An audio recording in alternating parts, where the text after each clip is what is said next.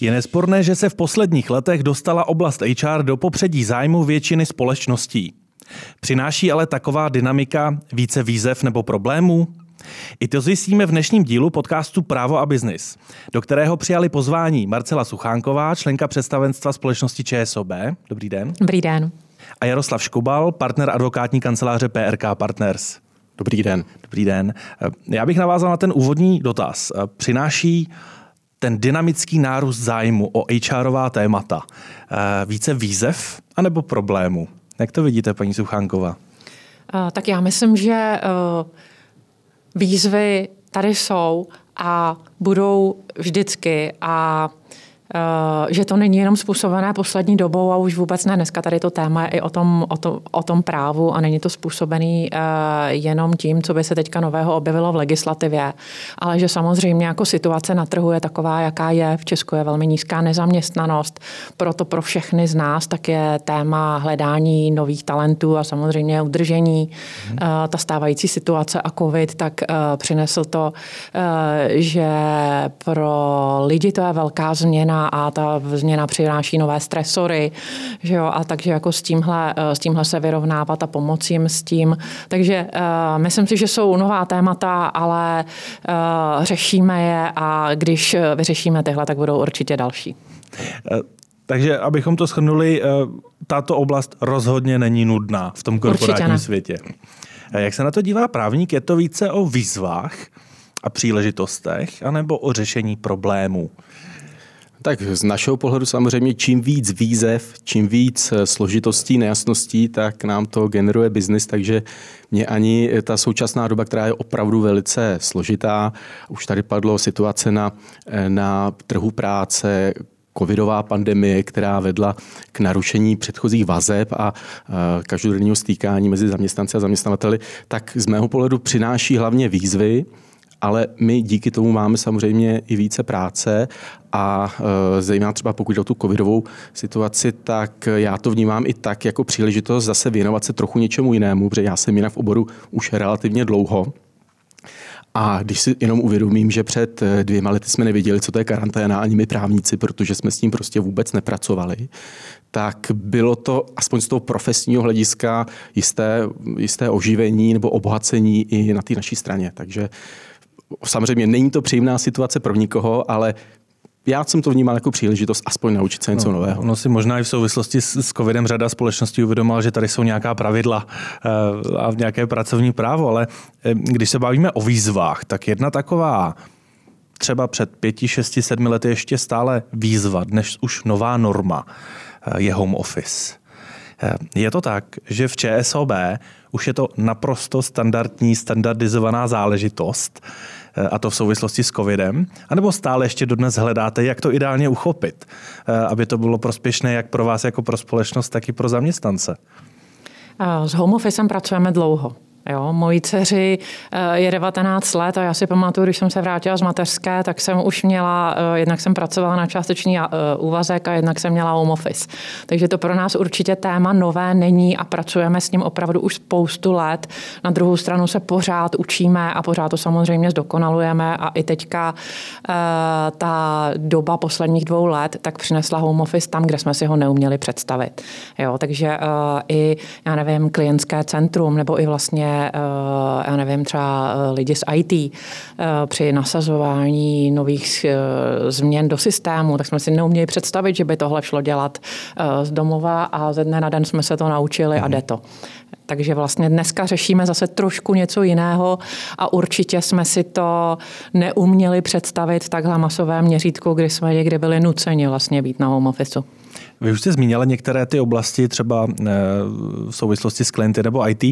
Je ale nějaká oblast, eh, kde jste opravdu sami sebe překonali, že bylo skutečně nemyslitelné, že by v této oblasti bylo možné zavést funkční home office. A teď se nebavíme o té přechodné fázi, že nám běží home office tak, aby eh, společnost aspoň nějak fungovala, ale takový ten plně funkční home office. Je nějaká oblast, která třeba pro vás osobně byla výzvou, jak to vyřešit v tomto segmentu?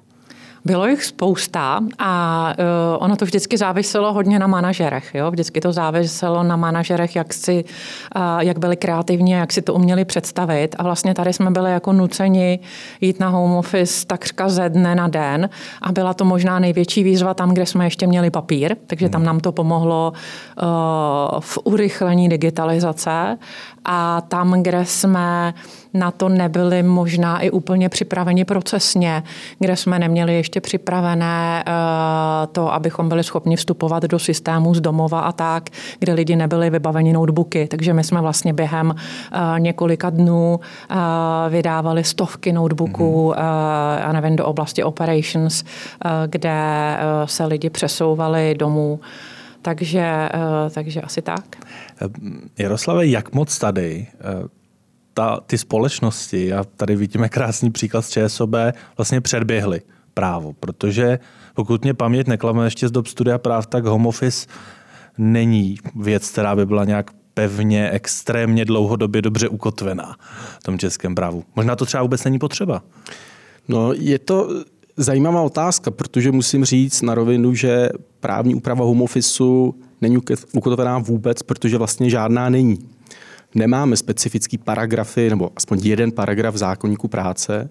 My tam máme jenom paragraf o takzvaně domáč, domáckých zaměstnancích, ale to je spíš případ lepení pitlíků nebo podobných činností, kdy je jedno, kdy si to ty zaměstnanci kdy na tom pracují a sami si i řídí e, právě pracovní dobu. Ale z mé praxe jsem se s tímto home officem prakticky nikdy nesetkal, protože podle mých zkušeností všichni zaměstnavatelé chtějí, aby byli zaměstnanci, když nepracují na pracovišti, ale z domova, aby byli k dispozici ve standardní pracovní dobu, případně nějak definovanou pracovní dobu. A na to vlastně žádný specifický paragraf nemáme. Takže... Možná ho ani nepotřebujeme, když to funguje v praxi. Já ano, právě jsem říkal, že to je zajímavá otázka, protože byly tady pokusy zavést právní úpravu. V roce 2016 byla novela zákonníku práce, která nakonec neprošla, ne kvůli tomu home office, nebo to byla širší novela. Bohužel změny zákonníku práce jsou ale vždycky politické téma a vždycky tam ty obě strany chtějí narvat co nejvíce změn, až je to nepřijatelné pro tu druhou stranu a většinou to ani neprojde. Takže byla, byla snaha zakotvit právní úpravu, ale podle mého názoru neúplně šťastná. A kdybych to měl srovnat žádná úprava, nebo ta, která byla navrhovaná, tak bych skoro dal přednost tomu, aby nebyla žádná právní mm-hmm. úprava. Tam byly mimo jiné záležitosti eh, typu, že se musí poskytovat eh, náhrada nákladů, případně, že musí být zabezpečen styk zaměstnanců, kteří jsou na home office s ostatními zaměstnanci, což je podle mě dost pikantní, mm-hmm. protože je otázka, ne, nebyly žádná pravidla bližší, jo, ale co to vlastně znamená ten styk s ostatními to zaměstnanci? To jsem se chtěl zeptat zrovna. Jako, má to platit i pro zaměstnance, kteří dva dny pracují z domova, tak jako ještě ty zbývající dny nebo ty dva dny se mají stýkat s ostatními. A mimo jiné, kdy se s nimi mají stýkat? Nebo když by to byl i full-time home office, kde to právo na ten mhm. styk, komunikaci s ostatními dává smysl, tak kdy se má uskutečňovat? Jako v pracovní době, kdy mají ostatní zaměstnanci pracovat, nebo se tam mají scházet na pracovišti mimo pracovní dobu zadarmo. jako někdy té regulace příliš škodí, mm-hmm. ale mm, takže my umíme bez právní úpravy, specifické právní úpravy home office fungovat, ale přece jenom nějaké základní uh, úpravy by se hodily. Z mé strany nejvíc, co potřebujeme, se týká právě těch nákladů, si myslím. A docela by mě zajímalo, jak jsou na tom v bankách, no v bance, protože tady ještě máme daňový aspekt mm-hmm. a trošku se nám to mele. Z pohledu zákonníku práce by měly být e, náklady hrazeny a týká se to i nákladů v době home officeu, ale bohužel i zaměstnavatel, který chce poskytovat nějakou náhradu, tak naráží na to, že by nejradši poskytoval nějaký paušál za den, za týden, za měsíc. Uhum. A bohužel podle daňových předpisů, a já nejsem velký expert, ale myslím si, že to je většinový názor, byť jsou i jiné, tak bohužel ty náklady za home office typicky za energie teplo, vodu a podobně, by měly být prokázány. To je taky ten věčný, věčný problém, který se vlastně debatuje v souvislosti s home officem a debatoval se v zásadě už i před tou covidovou dobou. Je to něco, na co vy jste třeba z obecného hlediska jako našli klíč, jak to vyřešit? A teď mi nejde o nějaký ten detail, protože nemusíte možná vidět úplně do každé jednotlivé záležitosti, ale asi z toho univerzálního hlediska jste to možná debatovali, jak k tomu přistoupit. Tak kdyby jsme dali nějaký návod, jak to úspěšně zvládnout, pokud jste to tady úspěšně vyřešili? My v ČSOB máme home office jako možnost. My nikomu, pokud samozřejmě teda není pandemie, nedonutí nás k tomu okolnosti a situace, tak nenařizujeme home office. Mm. To znamená, že každý náš uh, kolega si může vybrat, jestli bude pracovat v kanceláři, anebo jestli bude pracovat doma a záleží to samozřejmě na konkrétním typu práce, záleží to na dohodě s manažerem a na dohodě, uh, na dohodě s týmem. A uh, my kompenzaci za práci z domova neposkytujeme, nic Nicméně podporujeme naše lidi jednak samozřejmě tím technickým vybavením, takže opravdu vlastně všichni nafasovali notebooky, mají možnost buď mít uh, pracovní telefon, anebo dostávají příspěvek na telefon. Máme zvýhodněné tarify na uh, data na mobilním telefonu a tak dál. Uh, to, co taky jsme udělali, tak jsme Eh, jednak eh, těm lidem, kteří to potřebovali, tak když museli pracovat z domova, tak jsme jim dávali k dispozici monitory, nebo je mm-hmm. možné si vyřazené monitory koupit za výrazně nižší náklady. To samé jsme dělali s židlemi, protože jsme vlastně otevírali náš nový náš nový kampus v Hradci Králové a zavírali jsme pracoviště, která jsme měli, takže například jsme dali možnost těm mhm. zaměstnancům si odkoupit zase za velmi výhodnou cenu eh, například eh, ty ergonomické židle a tak dál. Takže to, takže to řešíme takhle a samozřejmě ty diskuze se vedou, víme o tom a má to svoje, eh, svoje rizika určitě, jako když už by k něčemu mělo dojít, tak samozřejmě ta možnost toho paušálu je lepší než nějaké dokladování a evidence přílišná a tak dál. A uh, zároveň Ale vy jste třeba zase... prakticky na tuto oblast jste nenarazili, že by nějak zaměstnanci hromadně se dožadovali paušálu. Dobře, evidentně ten model váš je funkční, takže možná ta praxe, eh, praxe tady v tom ohledu to nějak nevyžaduje. Jako zase uh, lidi, když nejezdí do práce, tak šetří například na náklady hmm. na dopravu. Jo? Takže ono jako všechno má, všechno má svoje pro a proti a kdybychom měli brát do důsledku, tak jak dneska ta legislativa je postavená. To znamená, když někdo pracuje jako bankéř z domova, tak teoreticky vlastně by to mohlo být vykládáno tak, že tam máme takovou malou pobočku, takže když to trochu přeženu, takže vlastně bychom měli možná poskytovat i hasící přístroj a lékárničku, aby, aby měl správně vybavené pracoviště. Takže určitě do tohohle extrému nejdeme a to to, že by se do, to, uh, hromadně zaměstnanci uh, dožadovali kompenzací, tak to jsme nezaznamenali. Já to musím potvrdit, ale přeci jenom ta pandemie opravdu přinesla cosi nového, nebo v rámci home office specificky, protože před tou pandemí to bylo opravdu vnímáno jako rizí benefit, mm-hmm.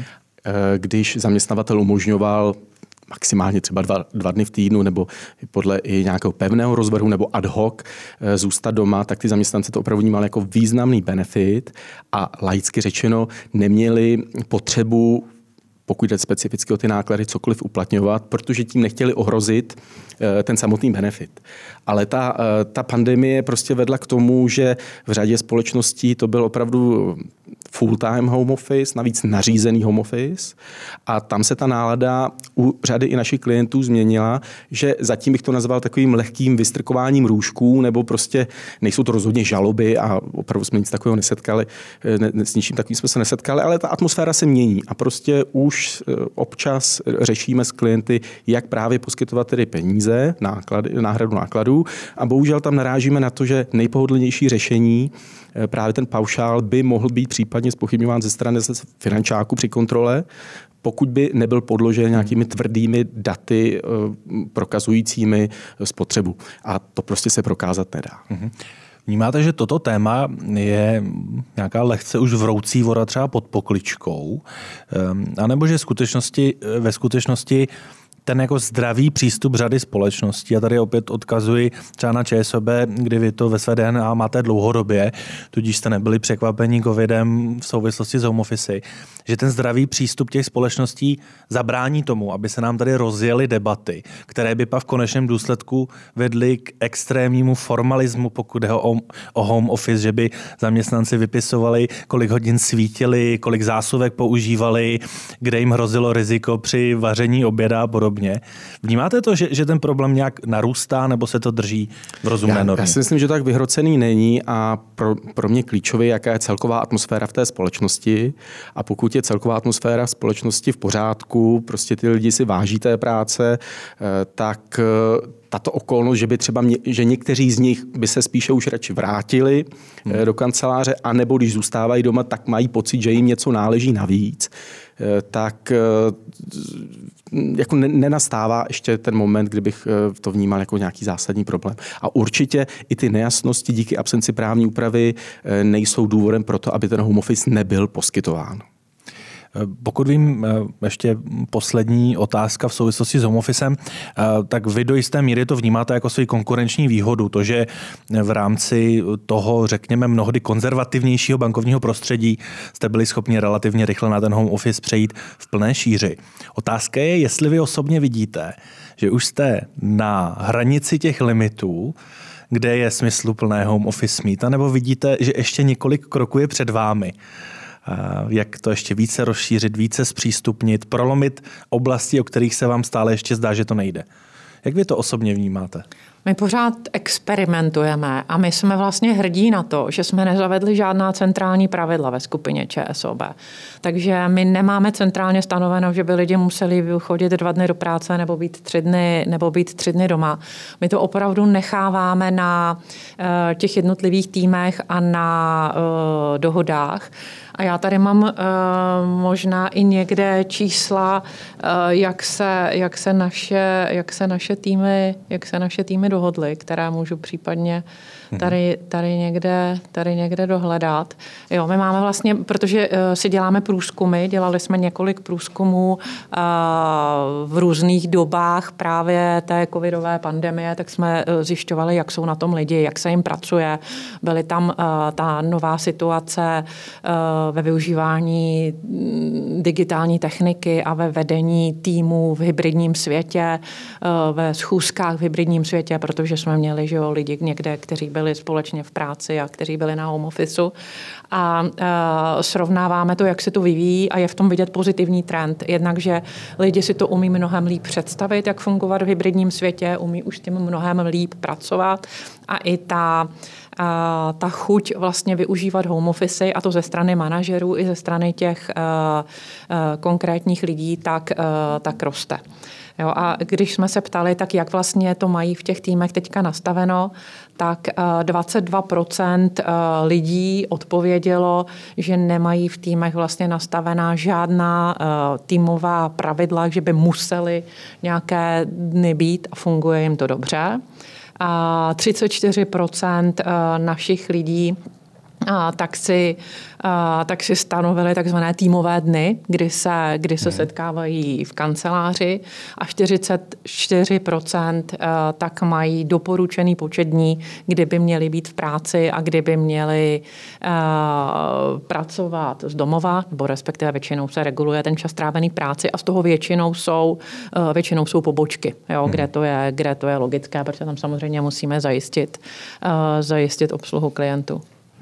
V téhle souvislosti se vás musím zeptat. Pracujete radši z domova nebo z kanceláře? Jak to máte? Eh, no, já jsem došla k tomu, že jsem se vrátila ke stejnému systému, jako jsem měla před covidem. To znamená, že já i předtím jsem měla dlouhodobě několik let, že mám rezervovaný pátek na home office a tak každý druhý týden se mi to podaří. Takže vlastně já si teďka hrozně s radostí užívám toho, že se můžu setkávat s lidmi a přece jenom ten typ mojí práce tak je většinou o setkávání a o schůzkách a uh, tam uh, ten osobní kontakt tak, uh, tak je k nezaplacení, no, tak je důležitý, takže já jsem skončila takhle. A jak to má Jaroslav? No já naprosto preferuji práci v kanceláři. Já jsem i v těch nejhorších dobách covidových víceméně chodil s výjimkou asi dvouměsíčního pobytu, někdy v tom úvodním období březen, duben 2000, kdy jsem byl mimo, tak já, já mě, mě práce mnohem lépe jde v kanceláři. Ehm, home office jsme zmínili jako dřívější výzvu a dnes už nový normál. Co stále ještě výzvou je, a dovolím si říct, že doufejme, že to nebude nový normál, je zásadní nedostatek lidí na trhu práce, nedostatek zaměstnanců. A, a jelikož u vás, paní Suchanková, se úplně nabízí řada témat, eh, jak to pojmout, tak já bych začal zde s Jaroslavem. jestli v nějakém ohledu vůbec je to právní téma, anebo to vůbec není právní téma. Tak já toto téma vnímám hlavně jako politické, prostě jestli nebo do jaké míry uvolnit trh práce a umožnit přístup cizinců mimo EU eh, k, pro výkon práce v České republice. Z toho právního hlediska my se této agendě moc nevěnujeme, upřímně řečeno v naší kanceláři. Ona je to taková nevděčná agenda, kde je to hlavně o komunikaci s klientem, aby schromážil všechny dokumenty a tam se, přestože to trvá hodně dlouho, tak klientům se úplně nechce platit hodinové sazby, eh, sazby prostě našich právníků. Čili eh, si myslím, že tady rádi tuto agendu svěříme specializovaným agenturám, které se tomu věnují a mají i lépe prošlápnuté, dejme tomu ty praktické eh, cestičky, cestičky, ale je to podle mě o politice a já ten trh práce vnímám opravdu hodně negativně v tom smyslu, že lidi prostě nejsou a byl bych pro uvolnění. Jinak ještě covidová situace samozřejmě způsobila, že je ještě složitější sem skutečně ty zaměstnance dostat a trvá to prostě řadu měsíců s nějakými výjimkami. Já jsem se neptal, abych eh, zjistil, jak se na tom fakturačně z tohle oblastí, eh, ale spíše mě zajímalo, eh, jestli jsou nějaká pevná pravidla, kam až firmy mohou zajít – při těch nových kreativních způsobech, jak eh, se dostat k lidem, jak eh, zkoušet nové způsoby, jak nabrat zaměstnance. Protože přeci jenom eh, musí být nějaká pravidla. Nemůžeme asi přeplácet, podplácet, krást si data, abychom oslovali nové zaměstnance. Vidíte, že v téhle oblasti to, to právo nabízí třeba dobré nástroje, jak eh, s tímto tématem bojovat, nebo to vůbec není téma? Já se teď omlouvám, myslíte eh, speciální cizince nebo obecně? Při, eh, obecně. Obecně. No tak musím říct, že eh, podle mých zkušeností nebo informací jsou už krádou i ty zaměstnanci. Eh, nebo zejména právě u těch cizinců třeba eh, opravdu mi hlásí klienti, že třeba z řad agentur práce, že jsem i někdo dovezl skupinu, skupinu cizinců a do pár dnů se před ubytovnou objeví nějaké větší auto a ty cizinci prostě nenávratně, nenávratně zmizí. Takže je to opravdu ta situace na tom trhu práce prostě tak značně našponovaná, že eh, je, nebo věřím, že eh, řada HR oddělení se opravdu soustředí víceméně jenom na ten nábor, na nějaké kreativní způsoby, jak nalézt a získat, přetáhnout lidi. Upřímně řečeno, my u toho z toho právního hlediska moc neasistujeme. Mhm. Eh, my samozřejmě řešíme různé problémy, já nevím, vyvázání z konkurenčních doložek, rizika pro zaměstnavatele, pokud třeba u zaměstnance, který, o kterého mají zájem, je právě uzavřená konkurenční doložka, ale to jsou eh, jako drobnosti. Ne? Já jsem chtěl na úvod tohoto tématu vymezit ty negativní trendy, abychom se dostali k těm pozitivním, protože nepředpokládám, že by dodávka s logem ČSOB eh, sbírala zahraniční pracovníky po Praze, takže teď se o těch možná jako negativních konotací dostaneme k těm pozitivním, protože předpokládám, že i vy s tímto tématem bojujete a, a že hledáte nové pozitivní způsoby, jak případné zaměstnance více oslovit. Tak eh, vím, že je to komplexní problém, ale kdybyste měla schrnout váš návod, a možná tak, abyste příliš neukázala ze své kuchyně, protože předpokládám, že stejný problém mají i ostatní banky. Já myslím, že tento problém máme, máme všichni a my samozřejmě využíváme všechno, co je dostupné, takže klasické náborové techniky a samozřejmě musíme být uh, kreativní a musíme spolupracovat uh, s vysokými školami, samozřejmě musíme jezdit na různé, uh, na různé job fairy, musíme pracovat na brandu zaměstnavatele, musíme využívat sociálních sítí, využíváme kontaktu našich zaměstnanců, protože přeci jenom jako, eh, já nevím, ajťák nejlíp zná eh, ty ajťáky ve svém, eh, ve svém okolí, protože s nimi studoval nebo s nimi chodí do hospody a tak dál. A potom máme další partnerství, která navazujeme a kde spolupracujeme. Takže když bych měla uvést nějaké příklady, tak například to jsou Čekýtas, mm-hmm. kde jsme se stali strategickým partnerem a e, kromě toho, že e, přes e, Čekýtas nabíráme lidi k nám, jenom Čekýtas je nezisková organizace, která školí původně byla specializovaná na ženy do IT, do IT oblasti, což je určitě oblast, kde my, kde my hodně hledáme.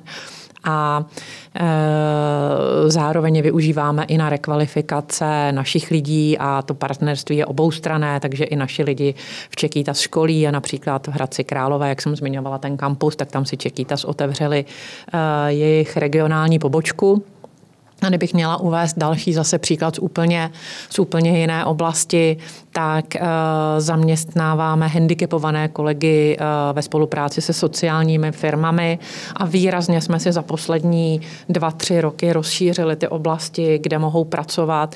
Takže tím, že jsme začínali na takových těch uh, jednoduchých, opakovaných činnostech, tak dneska už vlastně právě nabíráme, uh, nabíráme handicapované kolegy do oblasti digitalizace, do uh, oblasti právě IT zmiňovaného, eh, do klientského centra a tak, eh, a tak dál. Takže eh, tohle je taková činnost, která nás naplňuje radostí, protože jednak tím samozřejmě my získáváme ty potřebné kapacity, ale zároveň je to obohacující i pro, i pro, ty, naše, i pro ty naše týmy. Takové podtéma, které s tím nedostatkem zaměstnanců také tak trošku souvisí a v nedávné době mě, v době mě zaujalo, eh, je to, že stále více bývá kritiz, bývají kritizovány neplacené stáže. Myslím si, že to je v celku jako zajímavý fenomén, jak z pohledu pracovního práva, tak ale i z pohledu společností, protože přeci jenom, já už se řadím ke generaci, která už má od školy trošku dál, eh, to byla mnohdy výzva podívat se, zkusit si nějakou významnou práci, ke které bych se relativně jednoduše nedostal, eh, ale s tím, že samozřejmě stáž je neplacená. Tak eh, kdybychom měli vyslat signál mladé generaci, eh, nejdřív si klidně zkusíme off record a pak on record. Hm, tak jak by to bylo za vás, paní Suchanková, s těmi neplacenými stážemi? Je to něco, co, o čeho třeba postupně upouštíte, nebo už, už dávno nevedete tento systém v rámci ČSOB? My určitě spolupracujeme se studenty velmi a je pravda, že, že spolupracujeme většinou tak, že u nás pracují na částečný úvazek při škole nebo dělají, eh, já nevím, na diplomové práci a my se je samozřejmě snažíme, aby u nás pracovali eh, alespoň na pár procent a potom samozřejmě, aby u nás eh, třeba po škole pracovali, pracovali na, na 100 procent. takže bych asi potvrdila ten trend, že těch neplacených stáží už tolik není. No.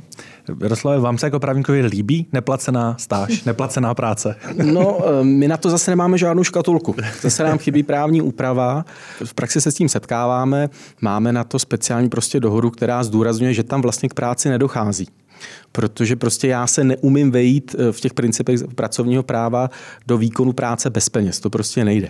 Takže pokud eh, třeba jako tady v bance eh, je eh, zaměstnavatel má zájem o nějakého stážistu a nevadí mu ho platit, tak skutečně se uzavírají prostě dohody o provedení práce na pár hodin s nějakou minimální odměnou. Eh, pokud ta společnost chce i dát příležitost typicky studentům vysokoškolským, kteří mají něco jako povinně volitelnou praxi, tu příležitost zapojit se, ale nechtějí platit, tak skutečně se i v těch dohodách snažíme jasně nastavit pravidla o tom, že tam k výkonu práce vůbec nedochází, že ten zaměstnavatel nebo ta organizace partnerská netěží prostě z práce eh, těch stážistů. Čili oni se spíše koukají, stojí za zády nějakou pracovníku, ale že by, si sto, že by eh, začali na zkoušku dělat faktury v účetním oddělení, které by potom ta firma dala do svého účetnictví a použila je, tam to bez těch peněz úplně nejde. Mm-hmm. Jo, my jsme zažili velký masakr od roku 2012, kdy inspektoráty práci šly pro,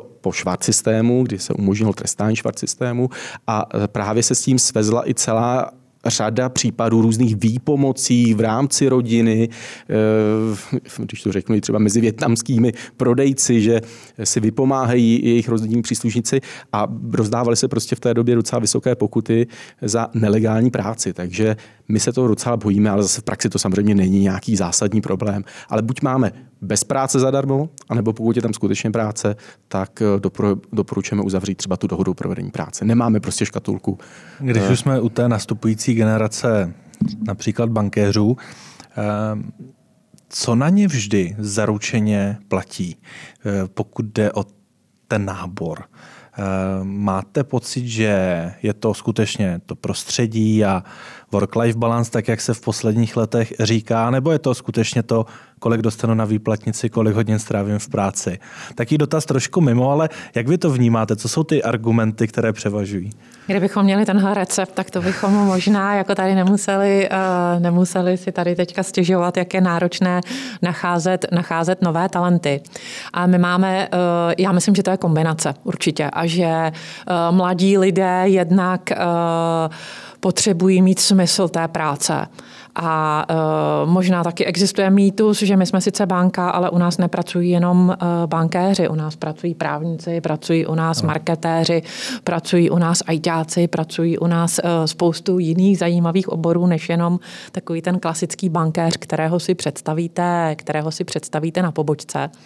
A takže určitě smysl práce si myslím, že je, uh, že je extrémně důležitý. Myslím si, že čím dál tím víc, tak je pro mladé lidi důležitá flexibilita aby měli možnost uh, pracovat odkudkoliv, aby měli možnost uh, i uh, flexibilní pracovní doby, aby si tam mohli skloubit jiné, jiné svoje zájmy.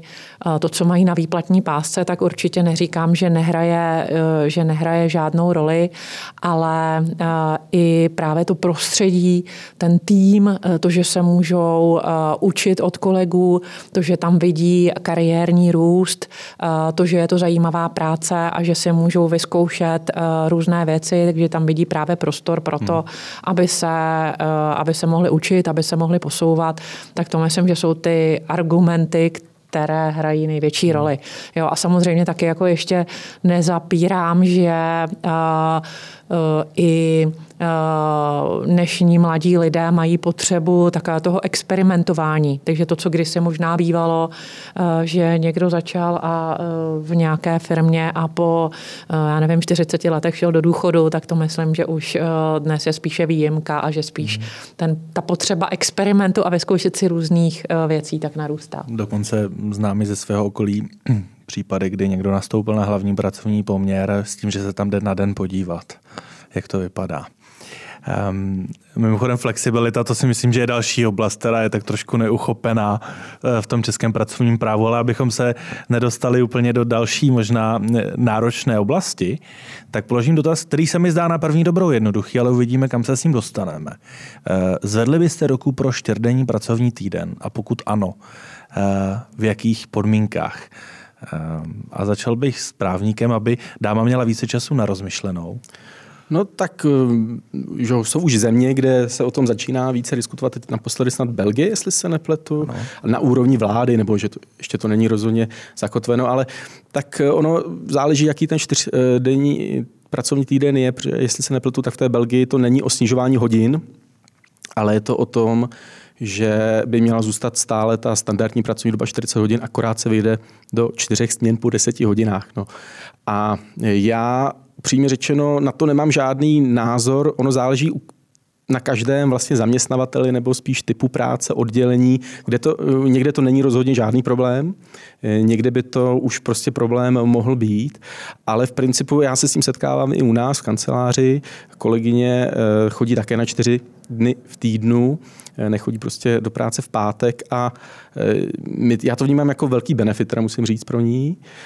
Nicméně stejně to vede k tomu, že i v ten pátek je na, je na e-mailu, není to prostě úplně o tom, že by se odstřihla a nekomunikovala ale mě to nevadí, jako já bych to jenom eh, neza, nebo nemyslím si, že z mého pohledu je to potřeba mít zavedeno v nějaké legislativě, mm. ale spíše je to na domluvě každého zaměstnance s nadřízeným a je na zaměstnavateli, aby si stanovil ne nutně nějaké pevné pravidla, ale aby eh, případně to podpořil neformálně, eh, pokud o to někteří zaměstnanci mají zájem. Jako nepřijde mi, že by to mělo být prostě zakotveno zákonem, má na to zaměstnanec právo, nechal bych to na úvaze obou stran. Jak se na to díváte vy? A nejprve možná vy jako Marcela Suchanková a potom vy jako členka představenstva v rámci ČSOB. Jsou ty pohledy možná rozdílné? To Já asi potvrdím to, že jednak už to jde. Kdo hmm. chce dnes pracovat čtyři dny v týdnu, tak může 80% pracovní úvazek, jde to a my to podporujeme. Takže ta možnost tady je.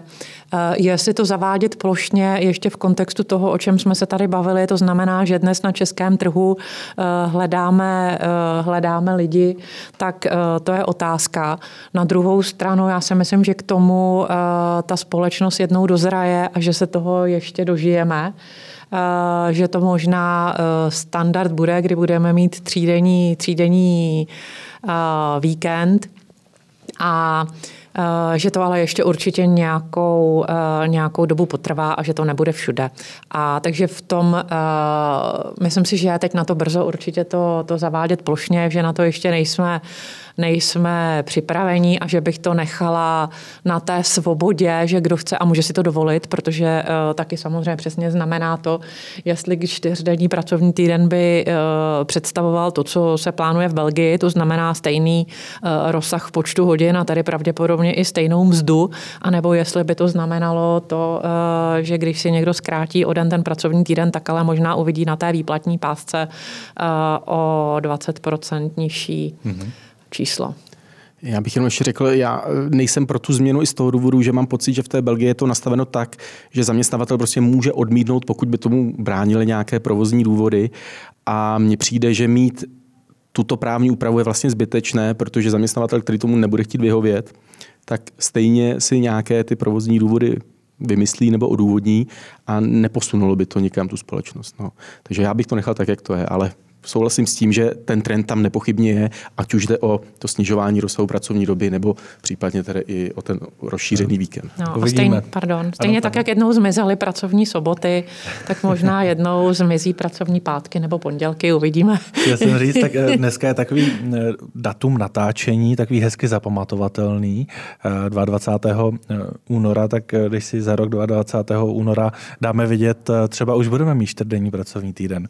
Kdo ví, doba je dynamická, ale eh, jak jsme eh, už několikrát Jaroslave zmínili, že některá oblast eh, není příliš ukotvená v tom českém právním řádu, tak na druhou stranu je řada institutů, řada povinností, řada administrativních úkonů, které v souvislosti s tím zaměstnáváním lidí jsou už možná trošku zbytečné. Není to takový paradox, že na jednu stranu máme nějaké úkony, eh, které jsou zbytečné a eh, namátkou, co eh, jsem si dělal rešerše, tak například ten povinný písemný rozvrh dovolené, schvalovaný odbory a tak, takovéhle věci. Tak mně to přijde trošku paradoxní v kontextu toho, že my se tady bavíme o čtyřdenním pracovním týdnu, home office, dostaneme se i k tématu diverzity. A pak tady máme takhle formalizované úkony, které už v dnešní době jsou téměř jako bez smyslu.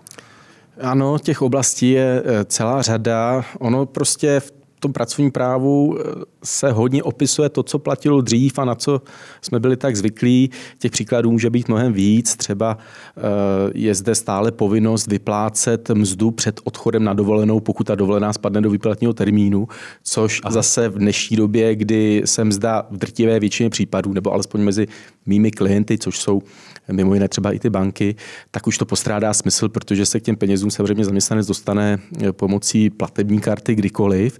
Eh, takže ano, zákonník práce má řadu formálních, administrativních a zbytečných povinností z dnešní doby a přestože to vlastně nikoho netrápí, protože o tom většinou ani zaměstnavatele nebo samotní zaměstnanci nevědí, tak určitě by stálo za to, aby se tato právní úprava, která je prostě zbytečná nebo překonaná, aby se odstranila, protože zbytečně zapleveluje eh, tu právní úpravu. My se teda eh, tím, tou povinností vyplatit mzdu před dovolenou, pokud to tam spadá docela překvapil, teda musím říct.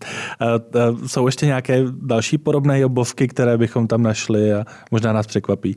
S ohledně té mzdy můžu vést, že stále je třeba zakázáno, aby zaměstnanec eh, dostával, no, byl vyplácený eh, v cizí měně, což zase není to nějaký plošný problém, ale přece jenom u nás pracuje spousta expatů nebo přímo cizinců zaměstnaných eh, českými zaměstnavateli a pak i my si, jestli se správně bavuju, jsme řešili třeba, nebo vymýšleli jsme cestu, jak to udělat je, že jsme i pracovní smlouvu eh, podřídili třeba slovenskému právu, aby jenom mohla být eh, zda vyplácena v cizí měně. Čili zase není to plošný problém, není to něco co by nějak opravdu zatěžovalo zaměstnavatele, nebo co by se týkalo každého zaměstnance, ale těch povinností je tam zbytečně moc v radě případů, ano. Mě tak napadá, jestli se vám třeba někdy stane, že vaše matka v Belgii jako pozdvihne obočí, co to zase v Česku máte za povinnosti, možná i v jiné souvislosti než to pracovní právo. Stává se, že někdy narazíte na nějakou oblast, která za hranicemi ve, v zemích a společnostech, které už jsou v řadě oblastí mnohem dál, než jsme my, tak si možná trošku klepají na čelo. A my se snažíme těmito věcmi nezatěžovat, ale určitě samozřejmě i tím, že v té skupině tak je pár ještě dalších zemí z centrální Evropy, tak ty rozdíly jsou. Teďka přemýšlím a zrovna mě asi nenapadá nějaký konkrétní příklad. Co ale cestuje spíše směrem ze západu, když to takhle velmi zjednoduším, k nám do té centrální Evropy, tak je stále větší důraz na téma diverzity. Um, a ještě než se opět vrhneme do těch pozitivních příkladů, jak je na tom diverzita z hlediska české justice, českých kaus? Měli jsme tady nějaký převratný spor v oblasti diverzity, to, co si představíme třeba ve Spojených státech, eh, který by určoval, vývoj v této oblasti? Protože předpokládám, že to zase je oblast, která úplně v tom pracovním právu není některak uchopená. Eh, já musím říct, že diverzita nebo případně diskriminace, eh, která s tím můžeme tak vnímat, sou, souvisí, tak v tom českém prostředí k nám ještě úplně nedoputovala z toho západu. Já mám takovou teorii, nevím, jestli úplně správná, ale řekl bych, že v těch zemích, nebo alespoň ve střední Evropě, kde je relativně složité propustit zaměstnance, tak se i ty spory týkají právě ohledně, nebo se zaměřují na to propuštění, tam, kde třeba je možné lehce propustit, typicky v Americe, employment at will, kdykoliv může zaměstnavatel prostě vyhodit zaměstnance, tak eh, tam naopak ta diskriminace nebo ty spory ohledně diskriminace jsou mnohem, mnohem častější. Snad jenom v Dánsku mají oboje, jsem slyšel, ale nejsem si tím tedy jistý. Takže opravdu eh, ty diskriminační spory k nám ještě nedorazily a ani my v naší praxi, v naší advokátní kanceláři eh, s tím nemáme tolik zkušeností. Už to začíná probublávat, bych řekl, eh, právě eh, hlavně tedy v souvislosti s tou diskriminací, kdy zaměstnanci mají pocit, že jsou diskriminováni nebo že je s nimi alespoň nerovně zacházeno, byť tam třeba není nějaký diskriminační důvod, ale jsou podrobováni šikaně. Už se objevují náznaky, že se snaží i u soudu domoci nějakého očkodnění, nějakých kompenzací, ale jsme opravdu si myslím na začátku. Já jsem díval se na statistiku ombudsmana a jenom uh, jsem viděl, že opravdu těch sporů je málo. Snad v letech 2015 až 2019 bylo v pracovní oblasti 60 žalob, čili je to, je to opravdu nějakých 12, 12 ročně. Eh, naproti tomu právě ty soudní spory, a ty jsou typicky o propuštění, tak těch jsou stovky až tisíce. Teď jsme si vymezili tu negativní oblast a teď přejdeme k té pozitivní, byť eh, Jaroslav zmiňoval, že to k nám ještě úplně tak nedoputovalo, ta oblast diverzity, ale vy jste spíš myslel v souvislosti ze spory že spory v této oblasti. No ale ani ta diverzita u nás není zvykem, že by se tomu zaměstnavatele a zejména pokud to nejsou z nějakého koncernu eh, zabývali, eh, že by měli nějaké studie, aby věděli, jaké skupiny zaměstnanců mají a nemají. Mimochodem eh, Český zákonník práce stále zakazuje, aby zaměstnavatel pracoval s údaji o původu a o sexuální orientaci, to je zakázáno. Mhm. A když nesmím ani vědět ty, ty informace, tak na druhou stranu, jak mám mít pod kontrolou, jestli mezi mými zaměstnanci jsou všechny skupiny Eh, zastoupeny. Hmm. Západ je trochu jinde. No. Předpokládám, že vy i díky tomu, kde jako skupina máte zázemí, tak v této oblasti jste možná trošičku dál než průměrné české společnosti. Je to tak? My se diverzitě věnujeme aktivně, protože chceme být uh, firma, která uh, je pestrá a věnujeme se hlavně asi věkové diverzitě, genderové diverzitě a LGBT inkluzi, teda aniž bychom se někoho ptali, tak uh, se profilujeme tak, že, že tyto kolegy také vítáme v našich v našich týmech. A možná, jak jste se mě předtím ptal na ten konkrétní příklad, čemu se naše matka mateřská banka podivuje, tak například se podivují tomu, jak je u nás v České republice dlouhá mateřská a rodičovská dovolená, což je v souvislosti právě s tou genderovou diverzitou něco, co také ovlivňuje počet žen v manažerských pozicích a to je něco, čemu se věnujeme a věnujeme se tomu tak, že pracujeme na tom, abychom měli týmy Eh, dobře namíchané z pohledu ani ne tak mužů a žen, ale spíš z pohledu mužského a ženského principu, mhm. protože věříme tomu, že právě ta kombinace a namíchání eh, jednak toho mužského principu, který je víc zaměřený na, eh, když to velmi zjednoduším, na výsledky a možná toho ženského, který je víc o spolupráci, intuici, inkluzi, tak právě ta kombinace, tak věříme tomu, že nás dovede k těm nejlepším výsledkům a produktům pro klienty, tak tomu se věnujeme. Um, když se podíváte na to, jak tomu například přistupují eh, vaše eh, mateřské či sesterské společnosti za hranicemi, eh, vidíte tam, že by bylo mnoho sporů v té oblasti, o které jsme se bavili, anebo vnímáte, že pokud je to dobře nastaveno a pokud to skutečně vychází z potřeb například těch zaměstnanců, tak nehrozí ty spory, jako jsme zvyklí v Americe, eh, kdy máme pocit, že mě vyrazili proto, protože se mi začínají dělat lisiny a je to, je to diskriminační, když to přeženu. Nejsem eh, si vědomá nějakých sporů v téhle oblasti a možná je to i z toho důvodu, že v naší kultuře teďka myslím ČSOB KBC jako naší mateřské společnosti, tak se tomu opravdu jako věnujeme a e, snažíme se tomu předcházet nějakým takovýmhle sporům a naopak inkluze je naše velké téma. Mimochodem, když jste zmiňoval ty mm, spory ohledně propouštění, to je asi takový jako evergreen. E, jaký nejzajímavější spor eh, se kolem vás protočila. Teď myslím z hlediska toho, že i vás jako člověka, který se v oboru pohybuje, myslím, říkal se přes 25 let, takže i vás překvapilo, do jakých důsledků se to může dotáhnout. A možná tuhle pasáž vystřihneme, pokud se nám nebude líbit, ale mě by to skutečně zajímalo. Ne, tak eh, já se teda pracovním právu věnuji od roku 2004, takže nějakých 18 let ale ono každý případ, eh, nebo nevybavuj si nějaký opravdu super případ, který by byl, eh, měl nějaké specifické aspekty.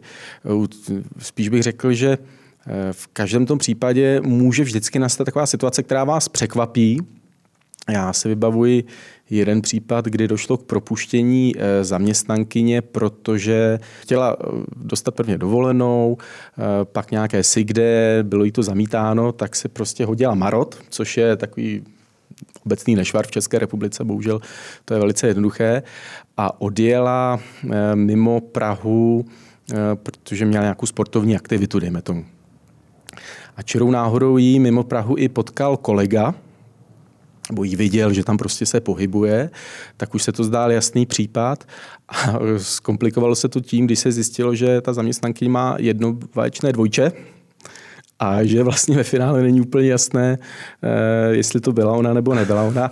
A tak, jak je to obvyklé v České republice, nebo alespoň našich klientů, se to nakonec nějakým způsobem vyřešilo, že to neskončilo u soudu, eh, byla uzavřená dohoda, ale že tam v řadě případů je prostě vždycky nějaký takový nečekaný prvek, který, eh, který vám trošičku zamotá hlavu a nevíte úplně, jak postupovat ale jinak my jsme velice pragmatičtí a těch soudních sporů se snažíme opravdu vyvarovat. Prostě bohužel v České republice to trvá, eh, trvá dlouhé roky, takže jich za stolik naštěstí nemáme.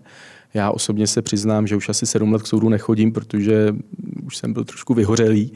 Mně nevyhovuje ten český způsob vedení soudních sporů, kdy se to jednání odročuje vždycky o x měsíců, takže člověk eh, většinou zapomene, o čem ten případ je, musí to studovat těsně předtím a podobně. Takže eh, těch soudů mám, samozřejmě máme soudní spory, máme zajímavé případy, ale nějaký jeden konkrétní, že by mi vytanul v paměti jako mimořádný případ se ani nevybavuji. Myslím, jako takovou tu, takový ten pří, příběh na párty? Takový, takový ten sport, který to byste nevěřili, o co jsou lidi schopni se soudit.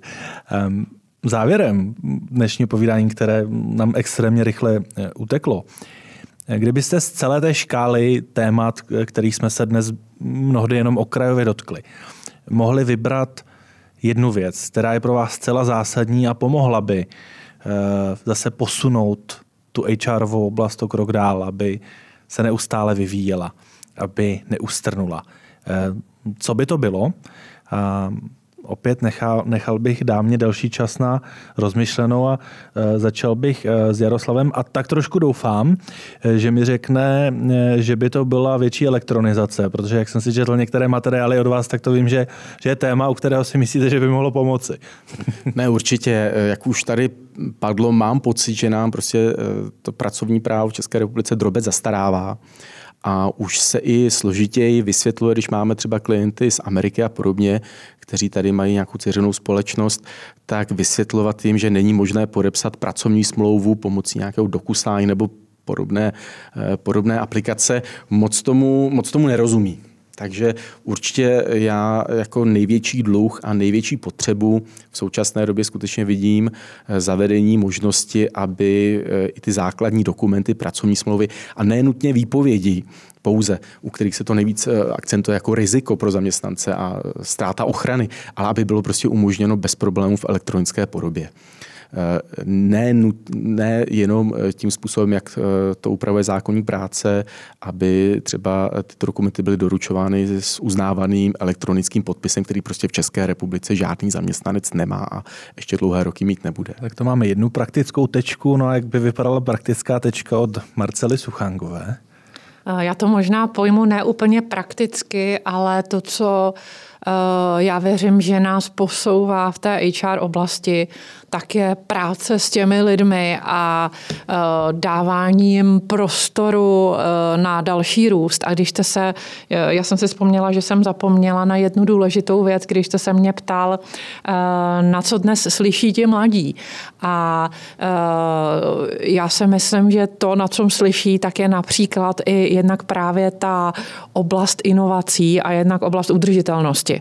Jo, a v tomhle my se, my se profilujeme jako banky, i my jako skupina ČSOB, protože to je eh, téma, které, kterým žijeme eh, i s našimi klienty, s našimi eh, lidmi, takže já myslím, že to nás bude posouvat dál a že tady opravdu můžeme být užiteční nejenom jako zaměstnavatel a nejenom jako partner pro naše lidi a pro naše klienty, ale i pro celé Česko a pro celou tuhle společnost. Díky moc, tak já, já vám přeji oběma co nejinovativnější, nejudržitelnější, nejsvětlejší světlejší zítřky. Prostě jednoduše děkuji za účast dnešním podcastu Marcele Suchánkové.